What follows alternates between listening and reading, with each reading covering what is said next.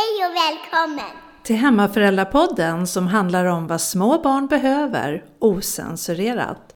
Jag heter Madeleine Lidman och jag driver Hemmaföräldrars nätverk, opinionsbildar för valfrihet och ny modern familjepolitik som ska bygga på vad små barn behöver, inte vad staten behöver.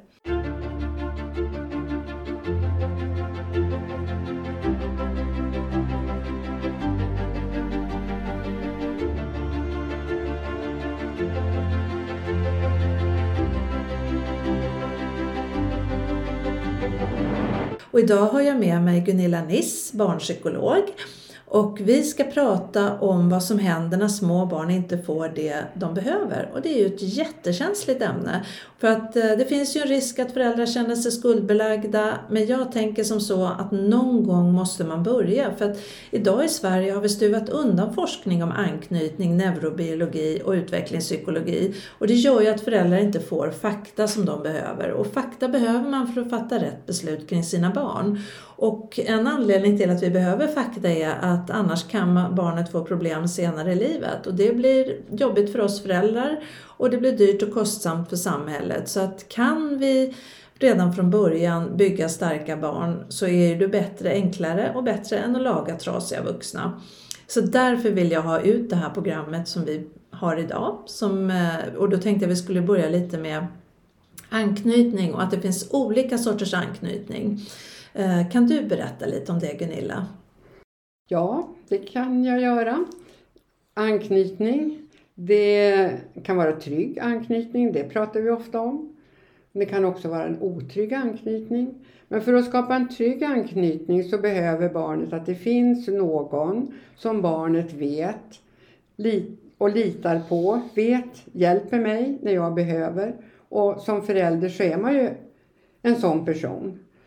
Och det finns även andra personer som kan vara naturligtvis anknytningspersoner för barnen.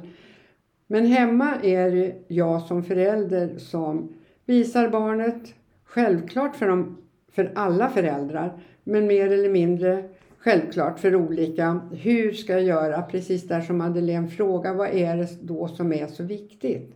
Jo, det är väldigt enkelt på det sättet att alla förstår ju och vet ju att om någon ser mig, respekterar mig, lyssnar på mig så blir ju jag någon som är viktig för någon annan. Det är egentligen det som anknytningen är. Det är ju ett band mellan den vuxna och barnet, mellan förälder och barn.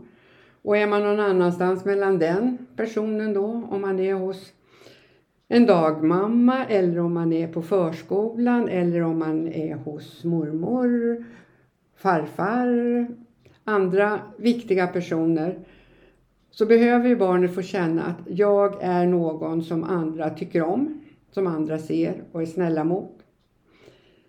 Sen finns det, om man inte får det här då, det här kan man inte få dygnet runt. Det handlar inte om att alltid vara till barnens... Eh, så vara perfekt som förälder? Alltså det finns ju inga göra... perfekta föräldrar Nej. och vi ska inte ens anstränga oss att vara det därför att vi ska vara som vi är och vi ska respektera barnet som barnet är. Men det är ju alltid vi vuxna som har ansvaret. Barn kan inte ta ansvar för sina handlingar när de är två, tre, fyra, fem år men däremot så kommer de att väldigt snabbt lära sig. Hur ska man göra? Vad vill vuxna att jag ska göra? Och när jag inte gör det jag ska göra, hur blir jag då bemött? Alltså att jag får hjälp. Mm. Och att eh, vi ibland ställer för höga krav på barnet. Så, och ibland kanske för låga. För du pratade lite om det, det finns ju två olika reaktioner. När barn mm. inte får en bra anknytning, vad kan hända? Hur kan barnet eh, reagera senare i livet?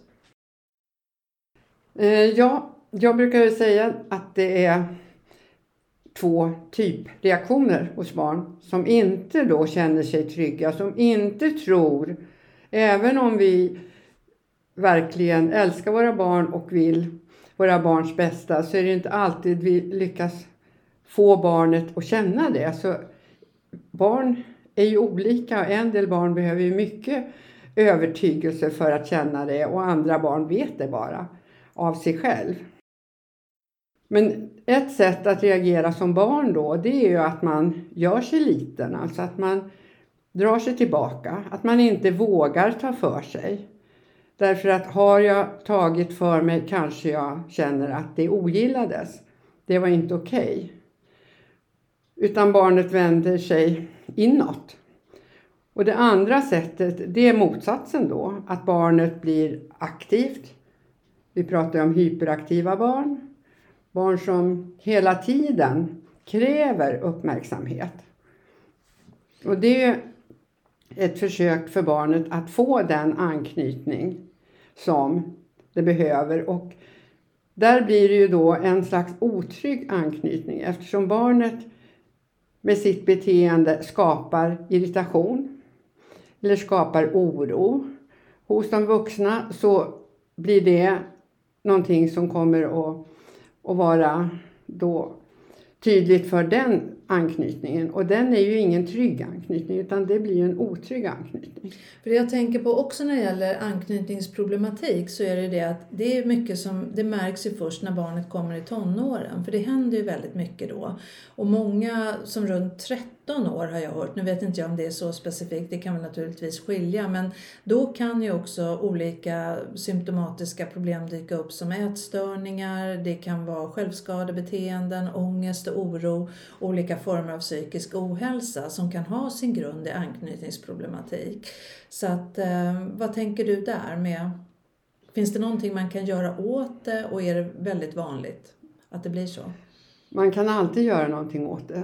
För även om anknytningen och den här starka banden från barnets sida till den vuxna inte har varit så trygg och så säker så kommer vi som människor kan ta emot den senare i livet också.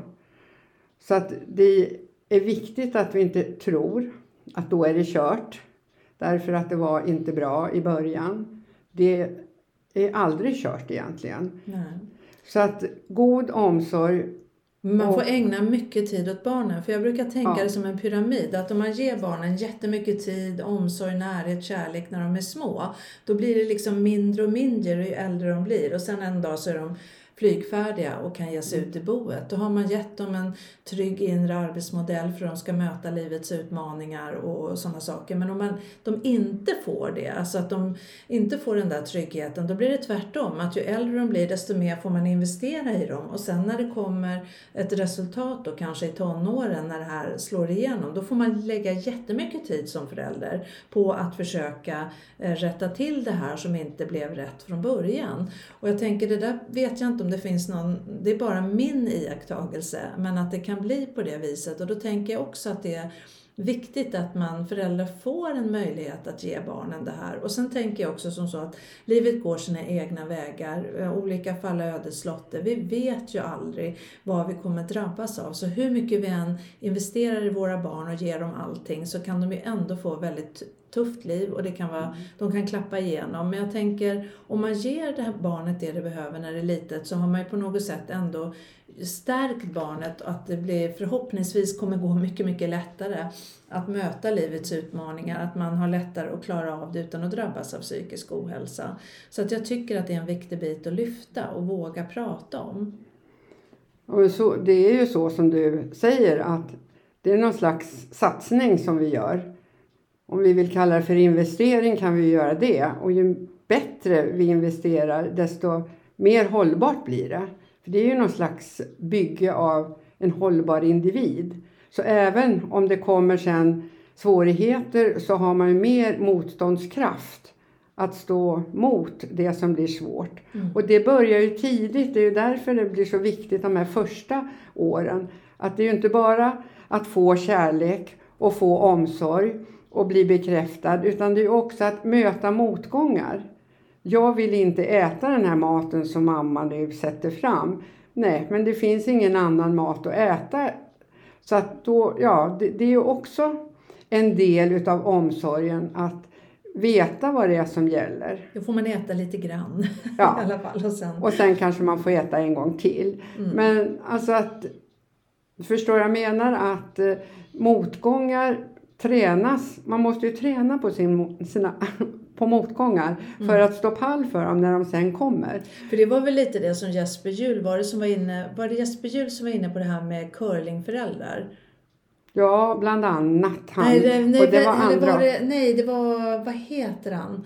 Det var inte, men jag tänker curlingföräldrar blev ett sånt där misslyckat begrepp och så Mm. säger man jo, det har gått jättebra för de här curlade barnen. De har lyckats så bra i livet för de fick så mycket omtanke av sina föräldrar. Men det var inte det som curlingbegreppet handlade om. Det var egentligen om att man jämnade väg för barnen så att de aldrig fick några motgångar. Man såg till att de skulle vara skyddade mot allting. Och liksom, så det var ju det som det handlade om. Så jag tycker att det där har blivit lite fel. För naturligtvis är det jättebra för barn att ha stöttande föräldrar. Men det är ju inte bra att aldrig i livet tidigt få möta motgångar. För en motgång kan ju vara för ett barn att inte få äta godis nu precis i affären när det vill ha det. Utan att säga att vi äter det på lördag. Men om man alltid väljer den enklaste vägen, det är bara ett exempel, då får ju inte barnet en motgång. Eh, men får man lära sig att nej, inte idag, vi tar det på lördag. Då har det fått en motgång men har också fått lära sig att klara av det, hantera känslorna. Jag förstår att du är besviken, men på lördag är det som gäller.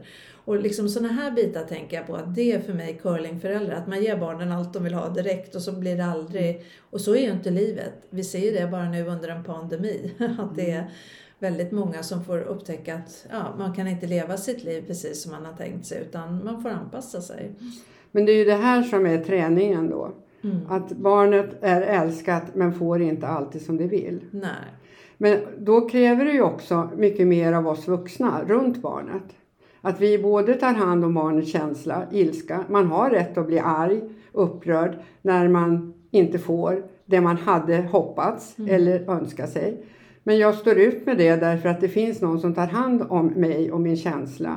Och hjälper mig att Och sätta, ord på den ja, kanske. sätta Ja. ord på känslan. Nu blev du ledsen eller nu blev du besviken. Och, och sen avstå från att lägga skuld. Mm.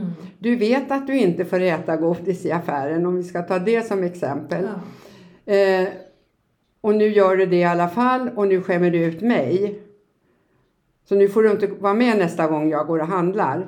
Det skulle kunna vara ett ganska vanligt scenario. Som. Vem som helst kan halka in i också. Mm. Därför att ibland är vi trötta, ibland vi kan inte vara kloka jämt. Men det är inget bra sätt att hjälpa barnet att stå ut med en motgång. Och lära sig och förstå att okej, det blir besvärligt ibland men då finns det någon som hjälper mig och jag överlever. Jag klarar det här. Men då måste vi överleva. Alltså det är där som den här balansgången är kämpig naturligtvis. Mellan vuxna och barn. Och hur man tilltalar barnet. Jag tänker just som du säger Mm. att det inte är bra att skuldbelägga utan bara lugnt och förklara att det är inte bra att äta godis varje dag. Det är inte bra för tänderna. Så vi håller oss till lördag. Alltså att man behöver inte säga så mycket mer och, och då är det lätt för barnet att säga jag är besviken. Ja, jag förstår det. Mm. Men det är för att jag är rädd om dig. Alltså att man lägger det mer eh, som en omtanke. Att det inte blir ett skuldbeläggande. Nu skämmer du ut mig, nu förstör du för mig. Som du säger. Som, som lätt kan bli kanske som förälder. Titta vad alla tittar på oss och det är Ja. ditt fel. Eh, om, när jag hamnar i det, då är det ju mycket klokare att släppa vagnen som jag har börjat plocka i varor i. Ta barnet i famn och kliva ut ur affären. Mm. För jag, då, när jag känner att det här fixar inte jag, då är det jag som inte fixar det. Och då lägger jag inte skuld på barnet. Barnet kommer inte att älska mig för att jag lämnar affären. Men ändå. Det är ett sätt att tala om att i affärer så beter vi oss på ett sätt som jag har berättat och pratat om. Men där är vi inte än. Dit sen- har vi inte kommit än. Nej. Så vi får träna mer på det här. Och precis, och det tror jag också att eh, föräldrar tycker att, man ska förklara innan, kanske många gör, och så går det inte bra och så är det ett misslyckande. Sen undviker man att ta med barnet i affärer. Mm. Och egentligen är det ju tvärtom, att man ska försöka och försöka och försöka tills det går bra. Eh, för då lär sig ju barnet eh, att vara där ute i den riktiga världen och vad som faktiskt gäller. Men jag förstår ju också att barn kan vara trötta, föräldrar kan vara trötta och så vidare. Men det finns ju, alltså jag tror man behöver tänka till då, hur gör vi för att det här ska fungera men att man ändå ska ha med barnet så mycket som möjligt. Ibland kan man ju också behöva göra ett eh, avbrott, att undvika att handla med barnet för det går absolut inte och så försöker man sen igen senare. Men jag tror det är viktigt, för det är ju en del av livet, att hela tiden träna på de här situationerna och där har man ju en jätteviktig roll som förälder också att vägleda barnet ut i världen, hur man gör mm. och, och sådana bitar. Så att, ehm, ja. Men en vägledning när det gäller just det här, om vi ska hålla oss till affären som ju alla, alla handlar mat. Ja. Eh, och sen kanske man känner att nej, jag orkar inte med det där. Och då kan vi också fundera på, måste jag handla, veckohandla när jag har barnet med mig? Jag kan ju gå in, om jag nu ska se det som en träningsplan.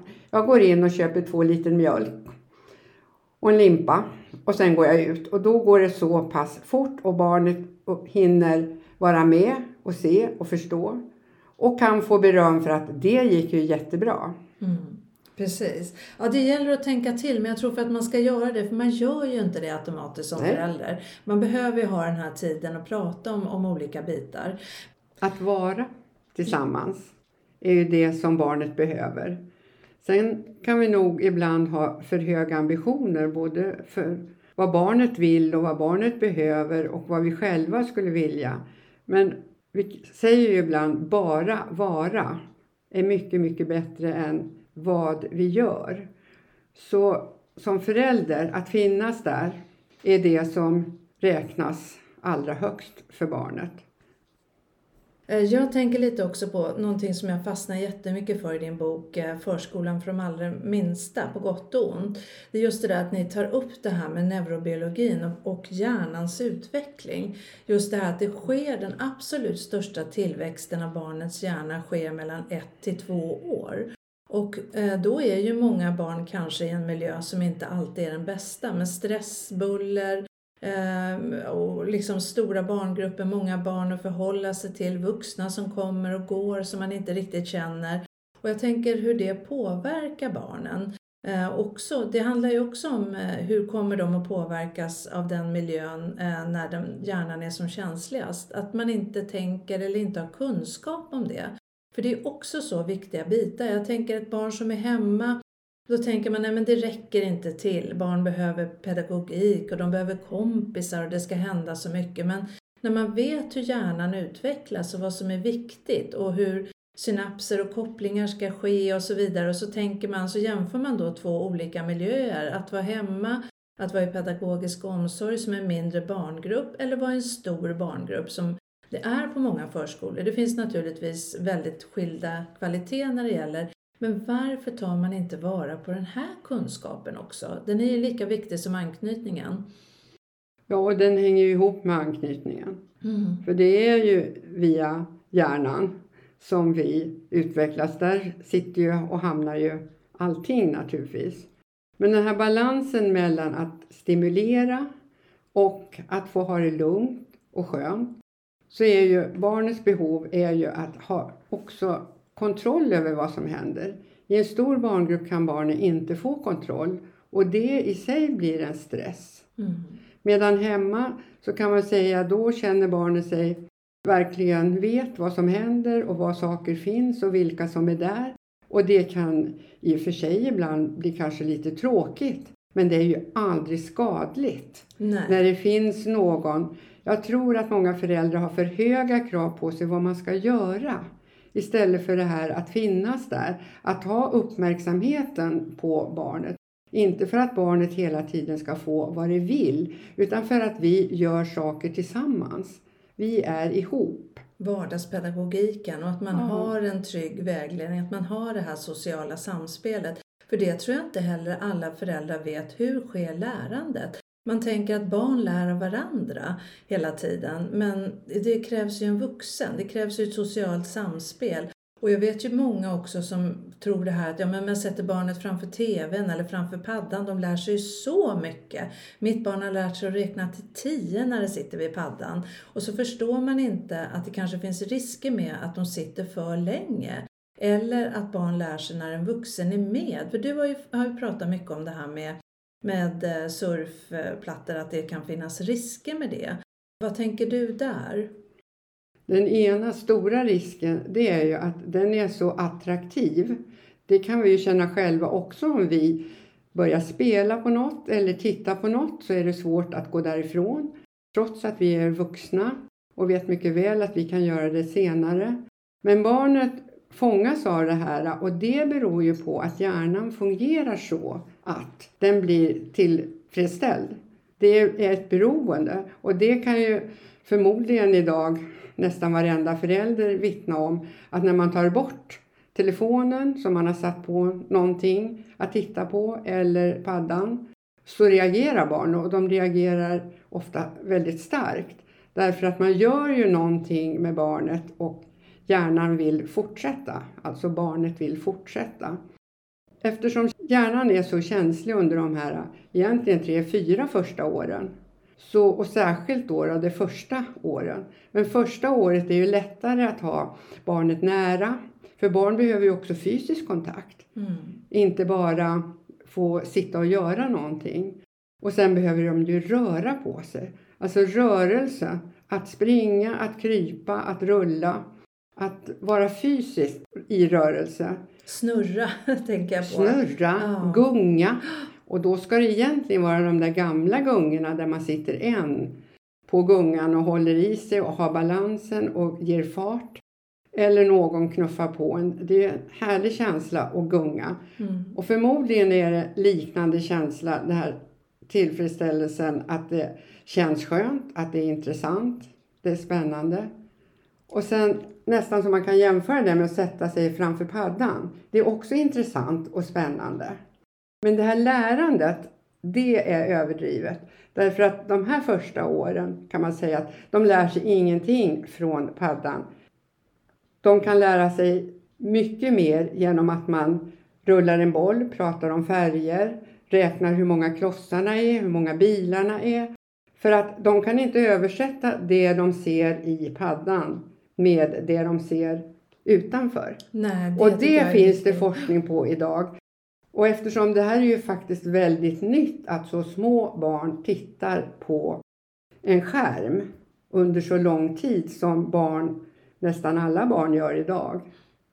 Så att vi vet egentligen alldeles för lite. Men det vi börjar veta är att det blir för lite rörelse. Det blir för lite motorisk aktivitet. De behöver springa, klättra, cykla. Mm. Men jag tänker på det också, för det är ju bekvämt. Alltså föräldrar har ju heltidsarbete många gånger, många har stressiga liv, de har väldigt mycket inplanerat. Och ibland tänker jag när barnen kommer så vill man gärna fortsätta med det här livet. Man ser ju föräldrar som går ut och äter på restaurang och så har de med sig en liten två månaders baby och så sätter de, tar de fram mobilen och sätter fram och det är rörelse och barnet sitter hela tiden och stirrar stint på skärmen. Och föräldrarna kan äta i lugn och ro och prata. Men då ser man också, jag ser mycket på sociala medier, det är ju alltid en mobil eller padda eller någonting med. Och sen märker man när det här tas bort från barnen så blir de ju så överaktiva och stissiga och äh, aktiva på alla sätt så att de, den åker ju tillbaka väldigt snabbt för det är ju bekvämt för föräldrarna. Men jag tänker, man pratar ju och då känner sig folk skuldbelagda och de tycker att det är jobbigt. Och, men någonstans så känner jag att det här måste man ju ändå lyfta för det är säkert en lättnad. Det går ihop lättare när man kan ge barnen det här. När man går och handlar eller på restaurang eller är borta hos, eh, har gäster hemma eller är borta hos någon. Men det är ju inte bra. Vad, vad är riskerna? Men riskerna är ju just det att eftersom vi är fysiska vi har behov av att röra på oss. Och vi har inte setat så lång tid under människans tillvaro utan det blir konstlat. Och som forskarna säger att hjärnan hinner inte riktigt med. Utan hjärnan behöver mycket mer av det här att det finns space runt omkring oss, att vi är ute.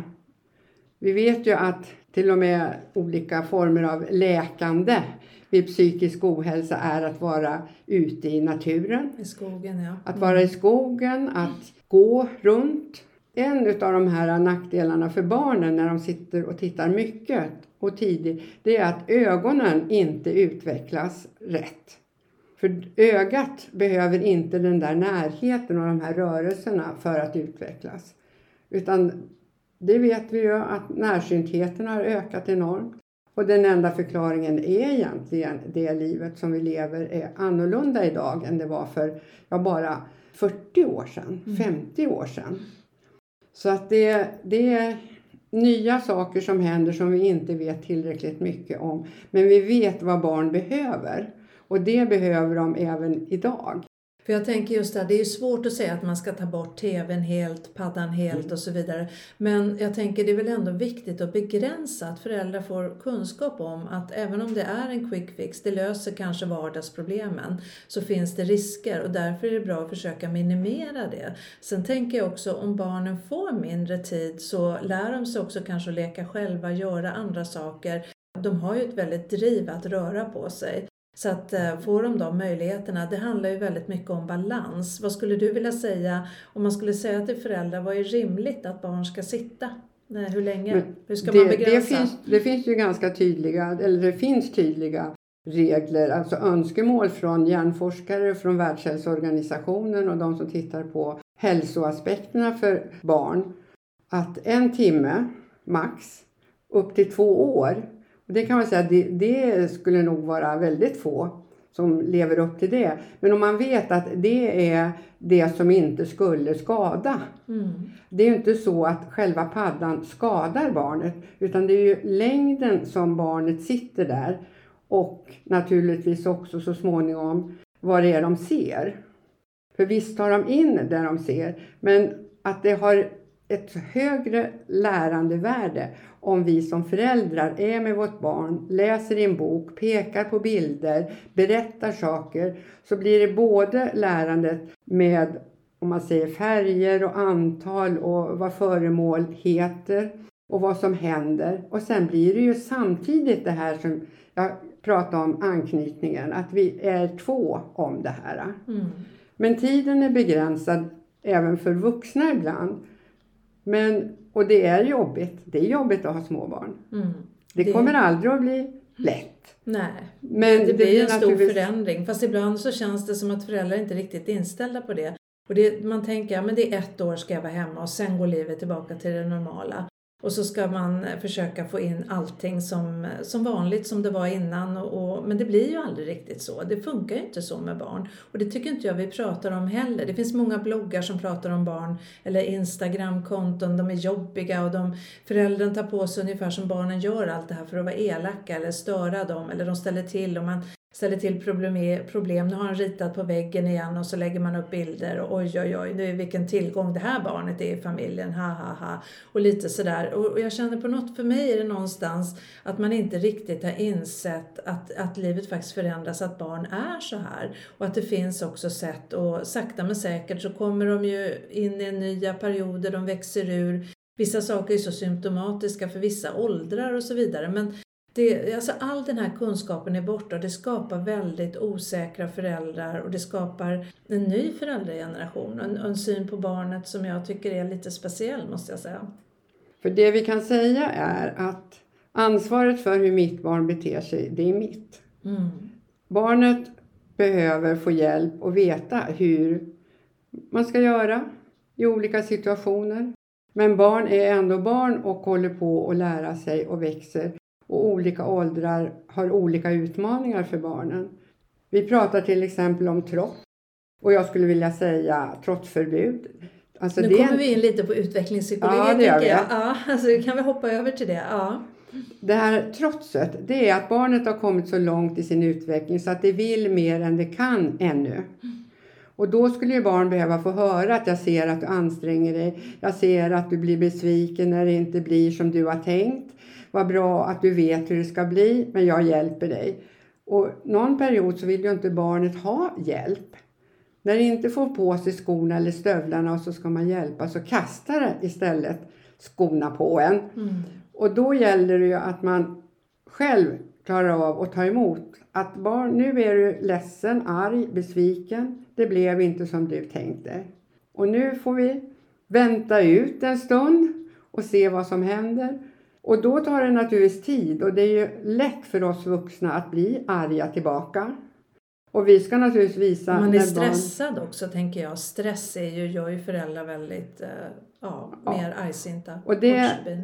Den situationen har inte barnen satt oss i, utan vi har satt oss och barnet i den här situationen. Mm. Och det tror jag är viktigt att vi tänker, även om vi måste skynda oss, även om vi inte orkar jämt. För det finns ingen människa som alltid är glad, nöjd och pigg och positiv. Men barn behöver ju att det finns någon som själv i sånt fall tar på sig att nu tog jag inte tillräckligt med tid på oss. Nu var jag, trodde jag att vi skulle hinna till bussen eller hinna till förskolan eller till vad det nu är som vi ska. Det var dumt av mig. Mm. För att jag tänker lite på det, det var, det, ibland blommar det upp, jag tror det var för kanske fem år sedan, så pratar man lite om att det är väldigt ofta stressade heltidsarbetande föräldrar, välutbildade, som slår sina barn. Och det blir ofta i situationer när de har bråttom, de ska gå och lämna, de sliter och drar i barnen, ger dem en dask för att det inte blir som, som man har tänkt sig. Och stress måste ju också låsa sig för barnen tänker jag. Det låser sig för både föräldrar och barn. Och här har vi ju tvingat in föräldrar i, man säger att det här ska vara möjligt, det här går ihop att ha små barn och jobba heltid. Du ska klara det, alla andra gör det. Men med tanke på om man pratar om andra änden vad små barn behöver och kommer in på de här bitarna med utvecklingspsykologi och vilken fas barnet befinner sig i beroende på ålder så ser man ju att det går inte riktigt ihop. Och jag tänker man ställer ganska omänskliga krav på föräldrar. Fick man ut den här kunskapen? Jag menar förr pratade vi mycket mer om hur tvååringar kan vara. De vill inte, jag ska inte ha någon jacka på mig. Och vi hade det där, nej du inte ha någon jacka men då vill du ha den blåa eller den röda jackan? Ja, den röda. Och då kom man runt det. Det var sådana här mm. småknep. Och jag menar vi då som var ett gäng hemmaföräldrar, vi pratade ju mycket med varandra. Vi hade ju det stödet. För idag har man ju kanske inte mormor och morfar nära eller farmor och farfar. Vi lever ju inte i större grupper, flockdjur är vi ju fortfarande men vi mm. lever mm. inte så. Så man har ju inte det här naturliga stödet och, och då känner jag då kan man ju behöva prata med andra föräldrar men det krävs ju tid. Vi hade ju mycket så när vi träffades, eh, ett gäng föräldrar var hemma. Vi pratade ju mycket om alltså barnens utvecklingsfaser och vad gör man för att komma runt det här och man fick sån här klockrena och bra tips och man gav lite tips till andra och det underlättar ju för oss. Jag förstår att det måste vara jättesvårt att leva en familj, ha heltidsarbete, stress och allt ska klaffa och rulla på och så har man inte den här tiden och stödet att be andra om råd. För det tycker jag också är en stor del av föräldraskapet, att eh, klara sig igenom de här. Och det är, visst, man kan läsa en bok om olika åldrar men det är inte samma sak som att möta en faktisk situation med barnet i livet. Så där tänker jag också, jag vill så gärna att man börjar prata mer om det här. Och det handlar inte om, som sagt, återigen, det handlar inte om att skuldbelägga föräldrar eller säga att någon gör fel. Men jag tror att om vi lyfter det här med de små barnens behov utifrån forskning om anknytning, neurobiologi, utvecklingspsykologi, då kan vi också förändra vissa saker. Vi underlättar för föräldrar att göra andra val, göra, eh, fatta andra beslut och kanske väl inse att ja, men i vår familj så, så behöver vi göra lite förändringar förändringar. Vi kan nog inte jobba heltid. För oss fungerar inte det. Någon kanske behöver dra ner lite Eh, på tiden här eh, med arbete när barnen är små. Eller jag har kanske ett barn som inte mår bra i förskolan, jag behöver välja pedagogisk omsorg. Eller mitt barn behöver vara hemma längre. Jag skulle så jättegärna vilja ha mer flexibilitet, att man pratar om det, att, eh, att vi är olika, barn är olika. Och sen att man lyfter fram fakta. Det skulle ju vara en dröm. För att det kostar när man inte lyckas med att ge barnen den uppväxt de behöver. Det kommer ju en räkning senare ofta. Och det vet ju inte föräldrar, men det är ju ofta i tonåren som det blir problem. Och jag tycker det är lite sorgligt. Men jag tänkte, nu börjar vi närma oss lite, nu har vi avverkat eh, olika ämnena och jag tänkte fundera lite grann på om vi skulle ta och ta lite frågor också. Det är en förälder här som har en fråga kring sin 3,5-åring som är hemma på heltid. Som undrar hur stort behovet barn i den åldern har av vänner. Eh, barnet här träffar och leker med andra barn en gång per vecka, några timmar och ibland leker barnet med grannpojken.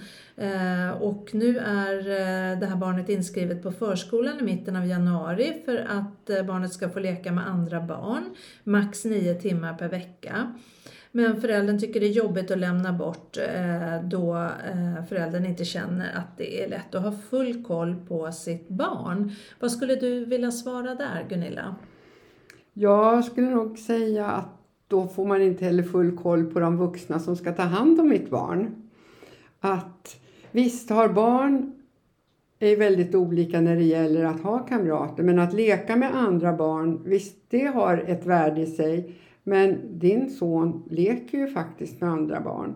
Det du kan fundera över är ju om du kan och vill utöka den tiden. Så att grannpojken kommer oftare in till dig och ibland in till grannen.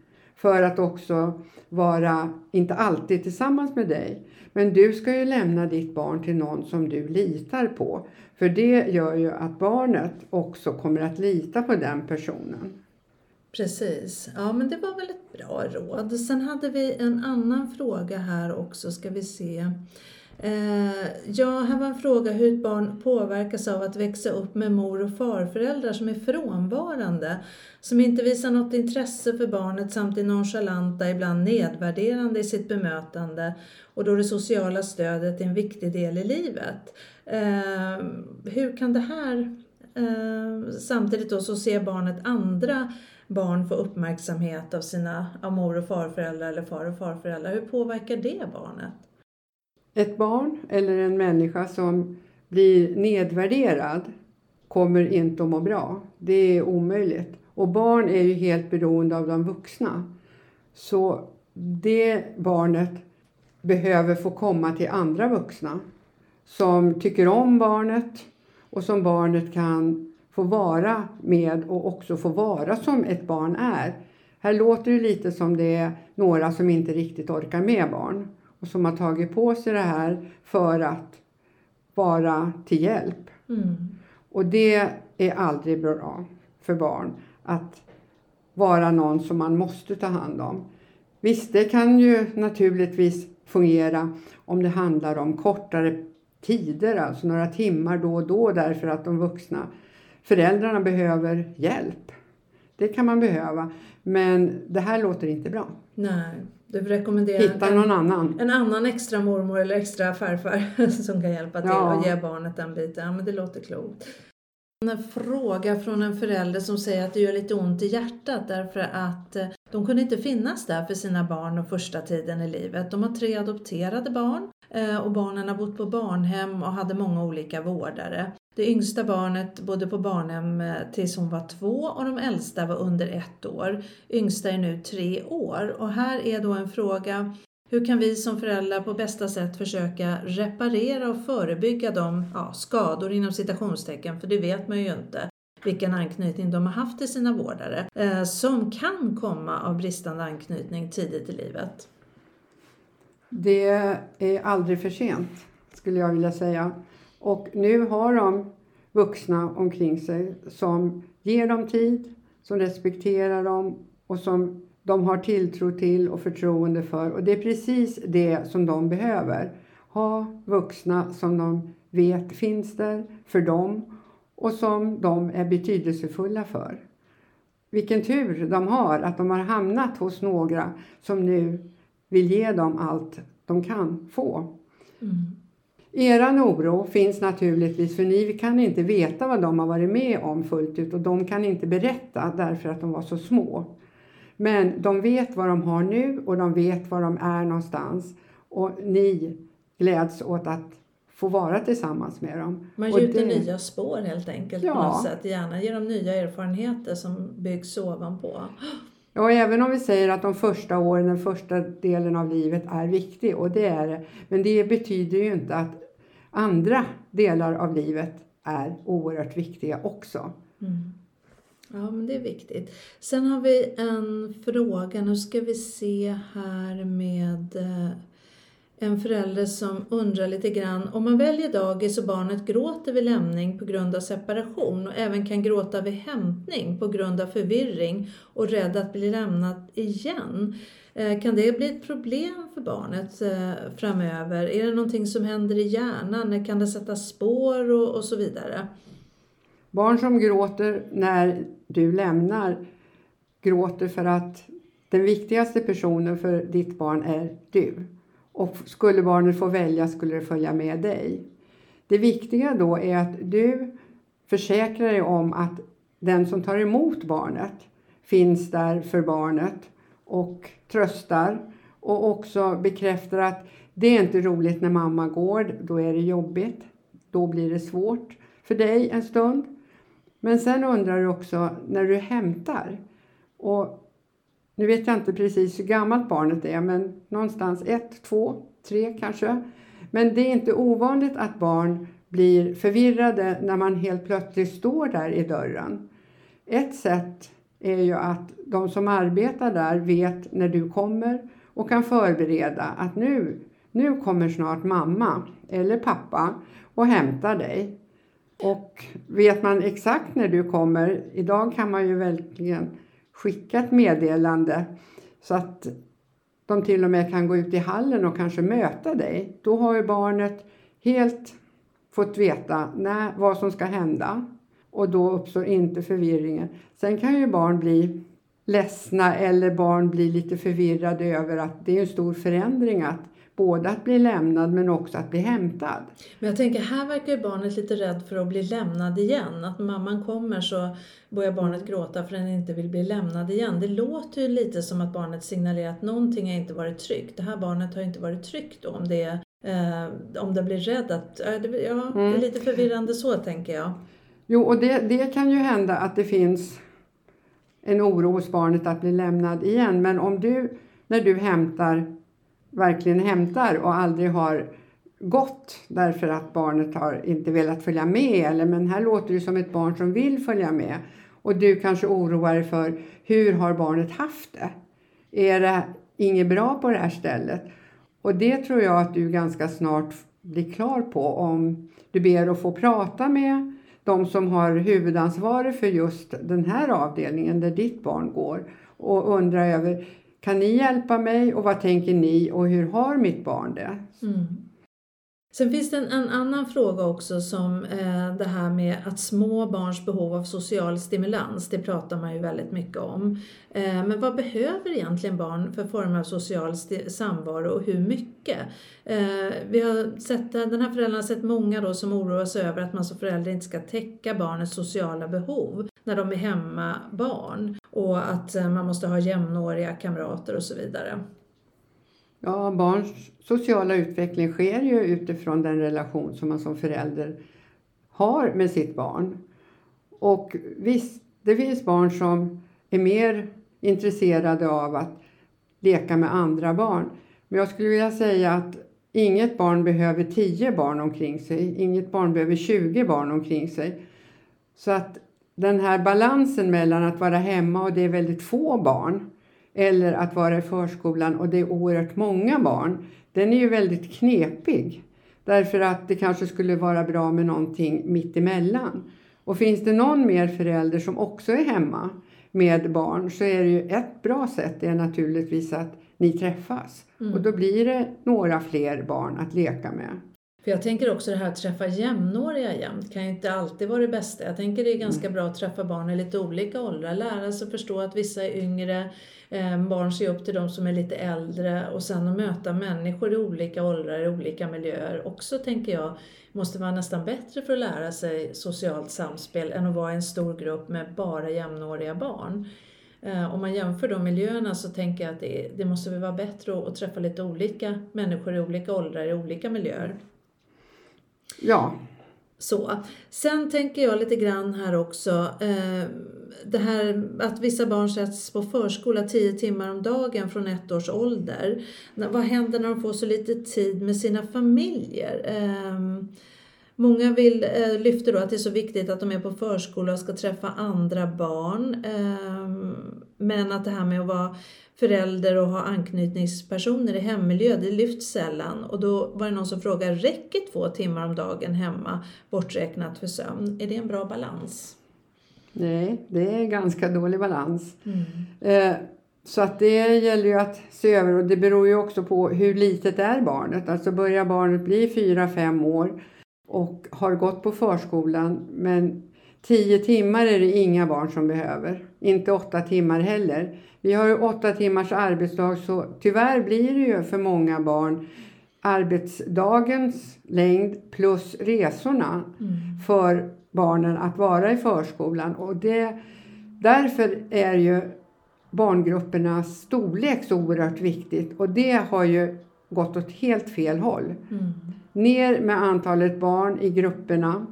Och det räcker inte med att sätta dit fler vuxna för att det är antalet människor runt det enskilda barnet som är arbetsamt Mm. och är för mycket. Jag tänker, vad finns det för risker? Jag vet ju att det finns eh, mycket studier i Norge där man har tittat lite på det här. Att eh, vissa förskolebarn i en sån här miljö riskerar att stressas för livet. Man vet också att det ger fler beteendestörningar när barnen är i så stora barngrupper. Och de får ju inte vila. Det måste ju vara ett ständigt tempo tänker jag. Och idag är många barngrupper stora från morgonen till sent på kvällen. Så det blir ju aldrig som det var lite på när förskolan började som man tänker att då gick många barn hem och så fick vissa barn som var kvar långa dagar. För att jag menar där också livet är olika, alla kan inte pussla och minska tiden. Men då fick de barnen lite lugnare när alla andra hade gått hem. Då fick de sitta i knät på en pedagog och läsa saga. Och det kanske var två, tre barn kvar. Men idag tror jag väl när alla går heltid och långa dagar så måste det vara ett ständigt upptempo.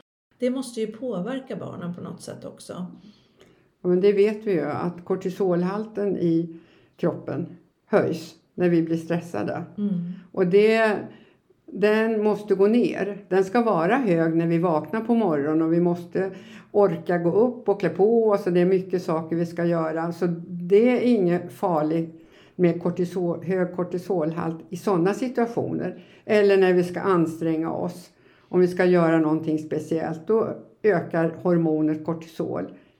Men att ha ett ständigt påslag, det är ju skadligt Mm för inre organ och det är ju också då det här som du säger med svårt att koncentrera sig. Så att det förskolorna som lyckas gör det är ju att man delar upp barnen mycket. Alltså att man har, och helst ska man ju ha en fast grupp. Har man fyra, fem barn och jag tar hand om dem varje dag vissa tider. Då blir det ju en avslappning i den gruppen och det blir ju också närhet till de barn och den vuxna som finns där. Som jag kan bära med mig som barn när jag sen måste vara med många fler barn. Men det där går man ju emot idag. Jag tänker med storförskolor där man pratar om fördelarna för personalen att rotera mellan avdelningar. Fördelen att slå ihop avdelningar om det blir färre barn i någon. Där pratar man ju inte alls om de små barnens behov. Där pratar man om att det kan vara roligt för de vuxna att byta avdelning eller det är praktiskt att man slår ihop avdelningar. Men då har man ju också det här att de alltid är fulla. Och då ska barnen på slutet av dagen få ännu nya barn att förhålla sig till i en jättestor barngrupp. Så här har man ju också missat så otroligt mycket. Man har, har ju, väljer ju helt andra vägar och fokus på helt andra frågor än vad små barn behöver. Nu finns det ju de som opponerar sig, de som arbetar i förskolan och ser precis det här som du säger Madeleine, att det här är inte bra för barnen. De får för mycket kontakter.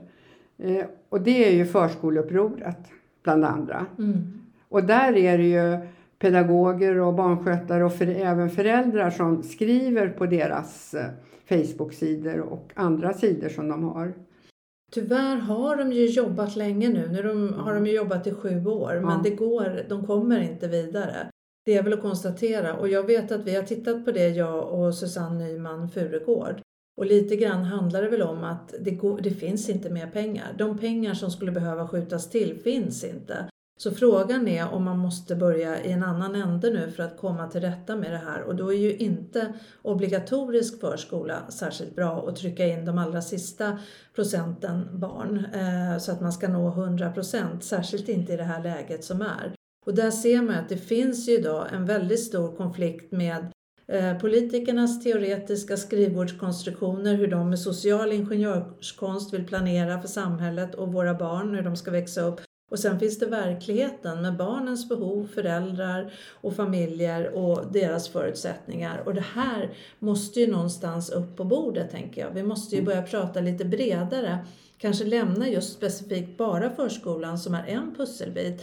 Men liksom se helheten och se på vad behöver vi förändra. För att det här, mer pengar kommer ju ingen att skjuta till för det finns inte. Och då måste man ju börja jobba i en annan ände. Hur löser vi det här på något annat sätt? Man tänker Nej. varje område och så tänker man inte vad, vad kostar psykisk ohälsa, vad kostar... Så det, det är ju det som är... Och det är väl det, som måste lyftas. Ja, men Att det det går ju det inte att nå fram. Det är det som är problemet. Man säger det här till politikerna och de säger samma sak. Eh, ja, att det går inte. Nu ska vi se. Eh, sen har vi också det här med jämnårig orientering. Att vi så tidigt sorteras in efter ålder i större grupper och i det följer med oss i många år eh, genom förskola och skola. Detta är väl egentligen ett relativt nytt påhitt sett till vår historia. Eh, men mer naturligt är väl att grupper, flockar med barn och vuxna i olika åldrar levt ihop. Hur kan den här jämnårig-indelningen påverka först det lilla barnet och även senare i livet? Ja, men det är som du säger här helt galet. Mm. Alltså vi är inte konstruerade så att vi bara ska umgås med jämnåriga. Nej. Men att ett och tvååringar umgås bara med ett och tvååringar är ju inte särskilt varken pedagogiskt eller klokt eller socialt. Jag menar, då måste ju samtliga barn ha hjälp av vuxna. Mm. För vi kan inte kräva av dem att de ska veta hur ett samspel går till om ingen har hunnit lära dem det.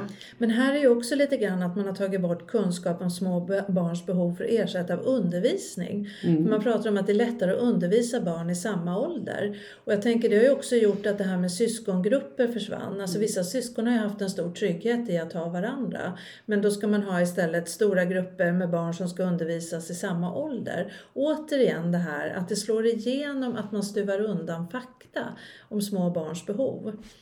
Men vi håller Så på att- med ett experiment. Ja. Det är experiment vi gör, vi vet inte. Vi bara tittar på kortsiktigt, här och nu. Och när det gäller pengar. Nu bjuder man ut då att alla som vill ha en förskoleplats ska få det. Men vi har faktiskt inte byggt ut så att det finns utrymme på ett bra sätt. Nej. Trots att vi har väldigt mycket kunskaper. Mm. Så nu har även forskare och universitetsfolk som utbildar gått eh, och skriver och talar om vad det är som är galet. Men det verkar ju vara fel människor som sätter sig på politikerstolarna. Mm. Så vi får ju välja att gå dit. Ja. Alltså jag tror att vi måste vara mycket, mycket mer alla sorters människor politiskt aktiva. Mm. Men sen tänker jag på en annan sak som jag vet att du har lyft tidigare också. Varför forskar vi inte i Sverige om små barn? Varför Mm. forskar vi inte om deras små, om, om små barns behov? Och det har vi inte gjort på 30 år. Jag vet att jag pratade med Frank Lindblad vid Uppsala Mm. universitet för några år sedan för han ville följa upp Marianne Cederblads studie. Men han fick Mm. inga pengar. Han fick avslag på det. Och det har jag hört många forskare som säger att man får avslag om man vill forska på små barns behov. Men Mm. om du vill forska på pedagogiken i förskolan, Mm. då får du pengar. Men den säger ju ingenting om vilken effekt förskolan har på barn. Didaktik får man forska på. Ja. Om man måste använda rätt ord för att få forskningspengar. Och det är också konstigt, det- för det är ju ett systemfel någonstans, Ja, ja, tänker jag. det det är fullständigt galet. Och eftersom så många barn idag i Sverige, förmodligen fler än någon annanstans i världen, så borde vi ju vara mycket engagerade och intresserade av hur ska vi göra för att möta barnens behov? Mm. Att föräldrar kan jobba och barnen ska vara någon annanstans, men också arbetslivet naturligtvis. Att hur kan man under en period få jobba kortare tid och ändå behålla möjligheten att försörja sig? Mm, precis. Vi måste börja tänka lite annorlunda helt enkelt. För jag tycker inte att det här snäva med en modell för alla, alla ska leva likadant när vi är olika fungerar. Och jag tror vi skulle vinna mycket på att man hade en större flexibilitet i familjepolitiken. Men eh, det har blivit svårt att diskutera det för att det är inte riktigt, politikerna är inte inne på det. Och idag känns det som alla partier tycker likadant. Det har blivit någon slags acceptans för den enda sortens barnomsorgsmodell och ändå Mm. mår barn och ungdomar så dåligt. Och det tycker jag borde vara en liten varningssignal att någonting gör vi fel i det här landet, någonting behöver vi göra bättre. Och tyvärr verkar man inte koppla de här alltså delarna till varandra. Nej, för det finns inga bevis, för det finns ju ingen forskning.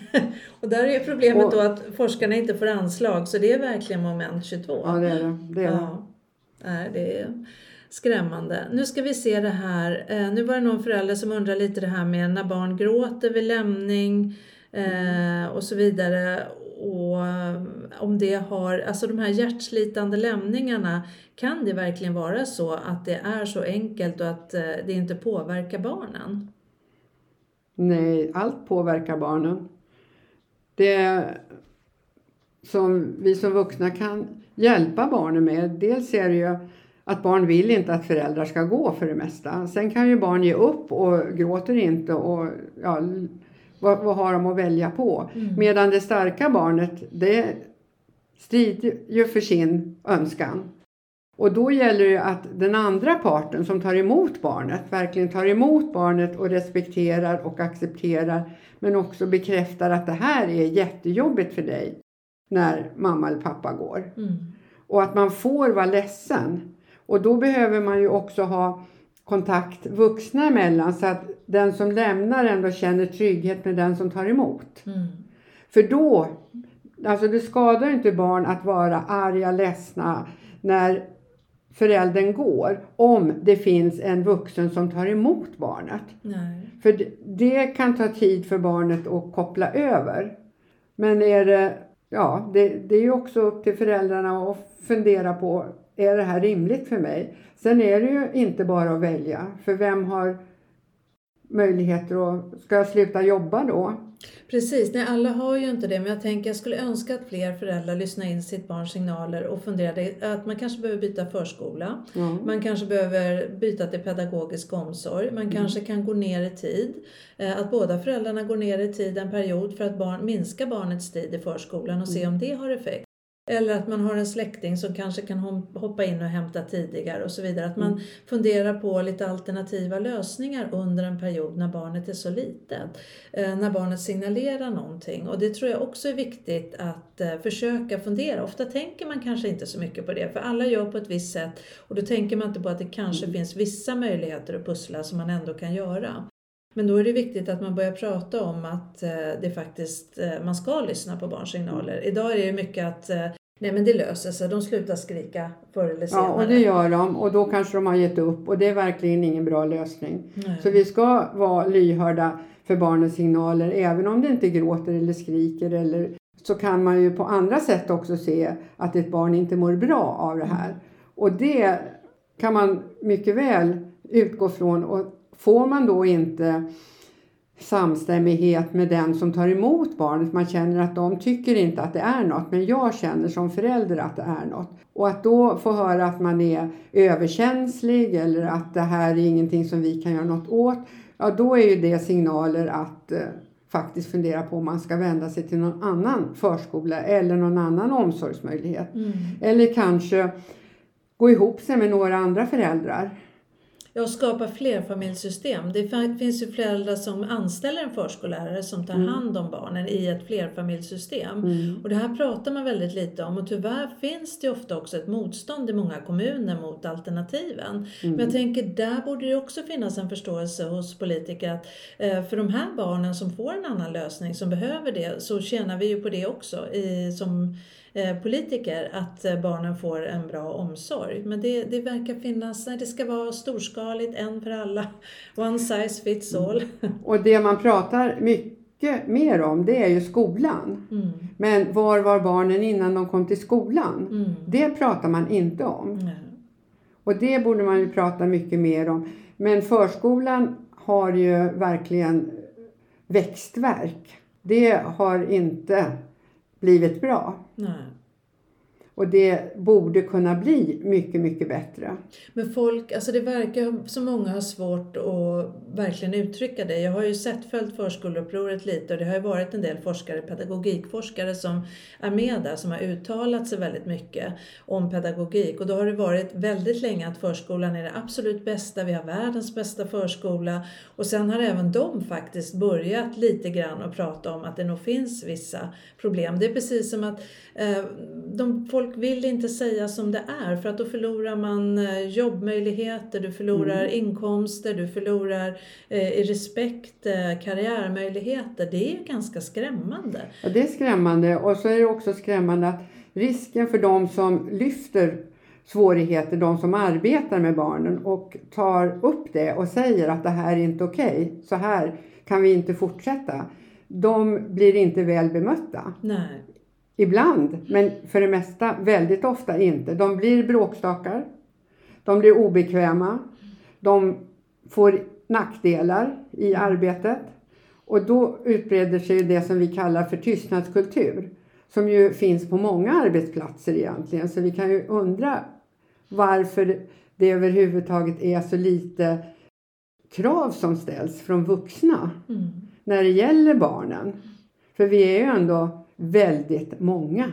Vi är många och jag tänker att vi föräldrar skulle behöva samarbeta. Jag mm. önskar när jag började titta på, på det här med att förändra familjepolitiken, förändra från små barnen, så ville jag ju ha ett samarbete med alla föräldrar oavsett vilket barnomsorgsalternativ man har valt. Mm. Jag tänker att vi blir så mycket starkare om vi kan jobba för de små barnens behov att vi föräldrar som eh, vill ha barnen hemma längre, ha hemmaomsorg, vi kan stötta föräldrar som vill ha en bättre förskola eller föräldrar som vill ha en bra pedagogisk omsorg eller flerfamiljssystem. Att om vi samarbetar då blir det helt plötsligt lite jobbigare för makten. Mm. Om vi håller ihop och ställer gemensamma krav, att det här vill vi ha. För vi ser att våra barn behöver det här. Idag är vi så splittrade. Man ser med misstänksamhet på, mm. eh, men du som hemmaförälder kan väl inte jobba för att barn i förskola ska ha det bra? Jo, det kan jag. För jag bryr mig naturligtvis om alla små barn och det gynnar ju mina barn också om man kommer till skolan och barn har fått en bra uppväxt och inte utagerar, är stökiga, mår dåligt. Jag vill ju att barn ska må bra. Och jag tycker att det är viktigt, jag är fullt medveten om att föräldrar väljer olika och alla kan inte välja att vara hemma. De vill inte vara hemma. Men då ska man ju ha bra barnomsorg. Men jag önskar att det fanns samma förståelse att vi som känner att ja, för oss, vi skulle vilja ha något annat alternativ till våra barn. Att man också accepterar det utan att se det blir på något sätt som att när tillräckligt många som idag, så många går i förskola, då ses alla andra som väljer något annat som lite suspekta. Och det är mm. lite tråkigt också för att eh, jag menar vi måste nog inse att vi är olika och barn är olika och det är inte så dramatiskt egentligen. Men jag tror, jag skulle önska att föräldrar kunde stötta varandra mer och att alla de här upproren som finns kunde samarbeta. Mm. Som jag då som även driver föräldraupproret mot mm. obligatorisk förskola skulle samarbeta med förskoleupproret mm. så skulle vi ju nå väldigt långt. Och det så finns det... ju ett rektorsuppror också. Ett vad? Rektorsuppror. Alltså nu mm. heter ju cheferna för förskolor också rektorer. Jaha, och de okay. har också gått ihop sig för de sitter mm. ju också där i ett dilemma att uh, vara en bra rektor och då ska man ha och då är ju risk, de skulle ju kunna lyfta verkligen barnens behov. Ja. Att de vill inte chefa över en verksamhet där barn inte mår bra. Nej och där de som arbetar inte heller mår bra. Nej. För hur blir det här med barnen? Mm. Så att jag önskar ju att man kunde strejka, att man mm. la ner sa att vi ställer inte upp på det här, de här villkoren är alldeles för dåliga för barnen. Det vet vi för vi möter barnen varje dag. Mm. Och det är inte föräldrars fel och det är inte pedagogernas fel utan det är förutsättningarna mm. som inte finns för mm. att göra ett bra arbete. Mm. Och då borde ju alla sätta sig, både föräldrar och pedagoger. Ja, precis. Och jag tror liksom att säga, ja men förskoleupproret syntes så mycket och de var med ett tag i, i media. Men det blåser över. Och även om man kan tycka att de syntes i media så ser inte alla föräldrar ändå. Utan man, man kör på med sitt. Det kommer nya föräldrar som kommer in. I, bara på några år så det, har några lämnat som hade barn i förskola. Det kommer en ny generation som sätter sina barn och de vet inte något mer än det de får höra. Och så men jag vidare. tror att ett dilemma är också att många föräldrar som har barn idag, de har också gått i förskola. Mm. Och då var det i alla fall för 20 år sedan och 30 år sedan mm. och kanske lite mer. Och då var faktiskt förskolan annorlunda mm. när det gäller gruppstorlek och personaltäthet.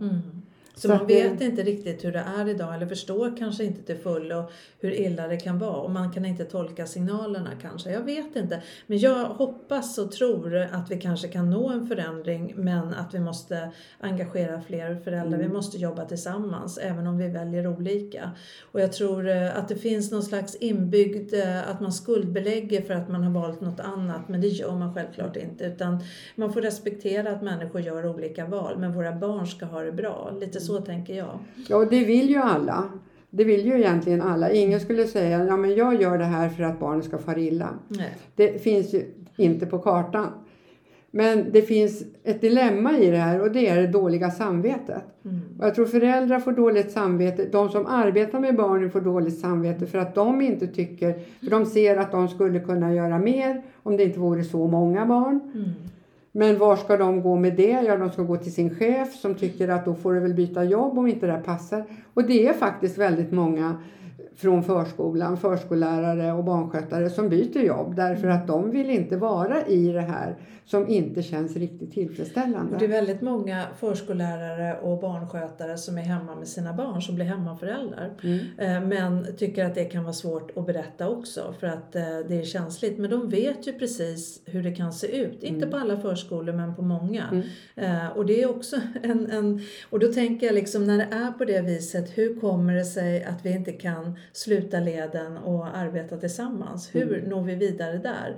För jag tror att det är enda sättet just nu att komma vidare. För det är så många olika, alla kämpar på sina håll med sina små uppror och sina, men om vi går samman då tror jag att vi kan nå så mycket längre. Så att vi får väl se vad som händer framöver. Man får, får jobba på det och Ja. liksom försöka få en förändring tänker jag, för våra barns skull. Och vi börjar här, du och jag tycker jag, som tar upp de här känsliga ämnena, som tar upp vad som är viktigt. Eh, och någonstans måste man ju börja, så det är ett litet steg på vägen tänker jag. Mm, Så tack, ja, tack så mycket för idag Gunilla. Ja, tack Ja. själv. Tack.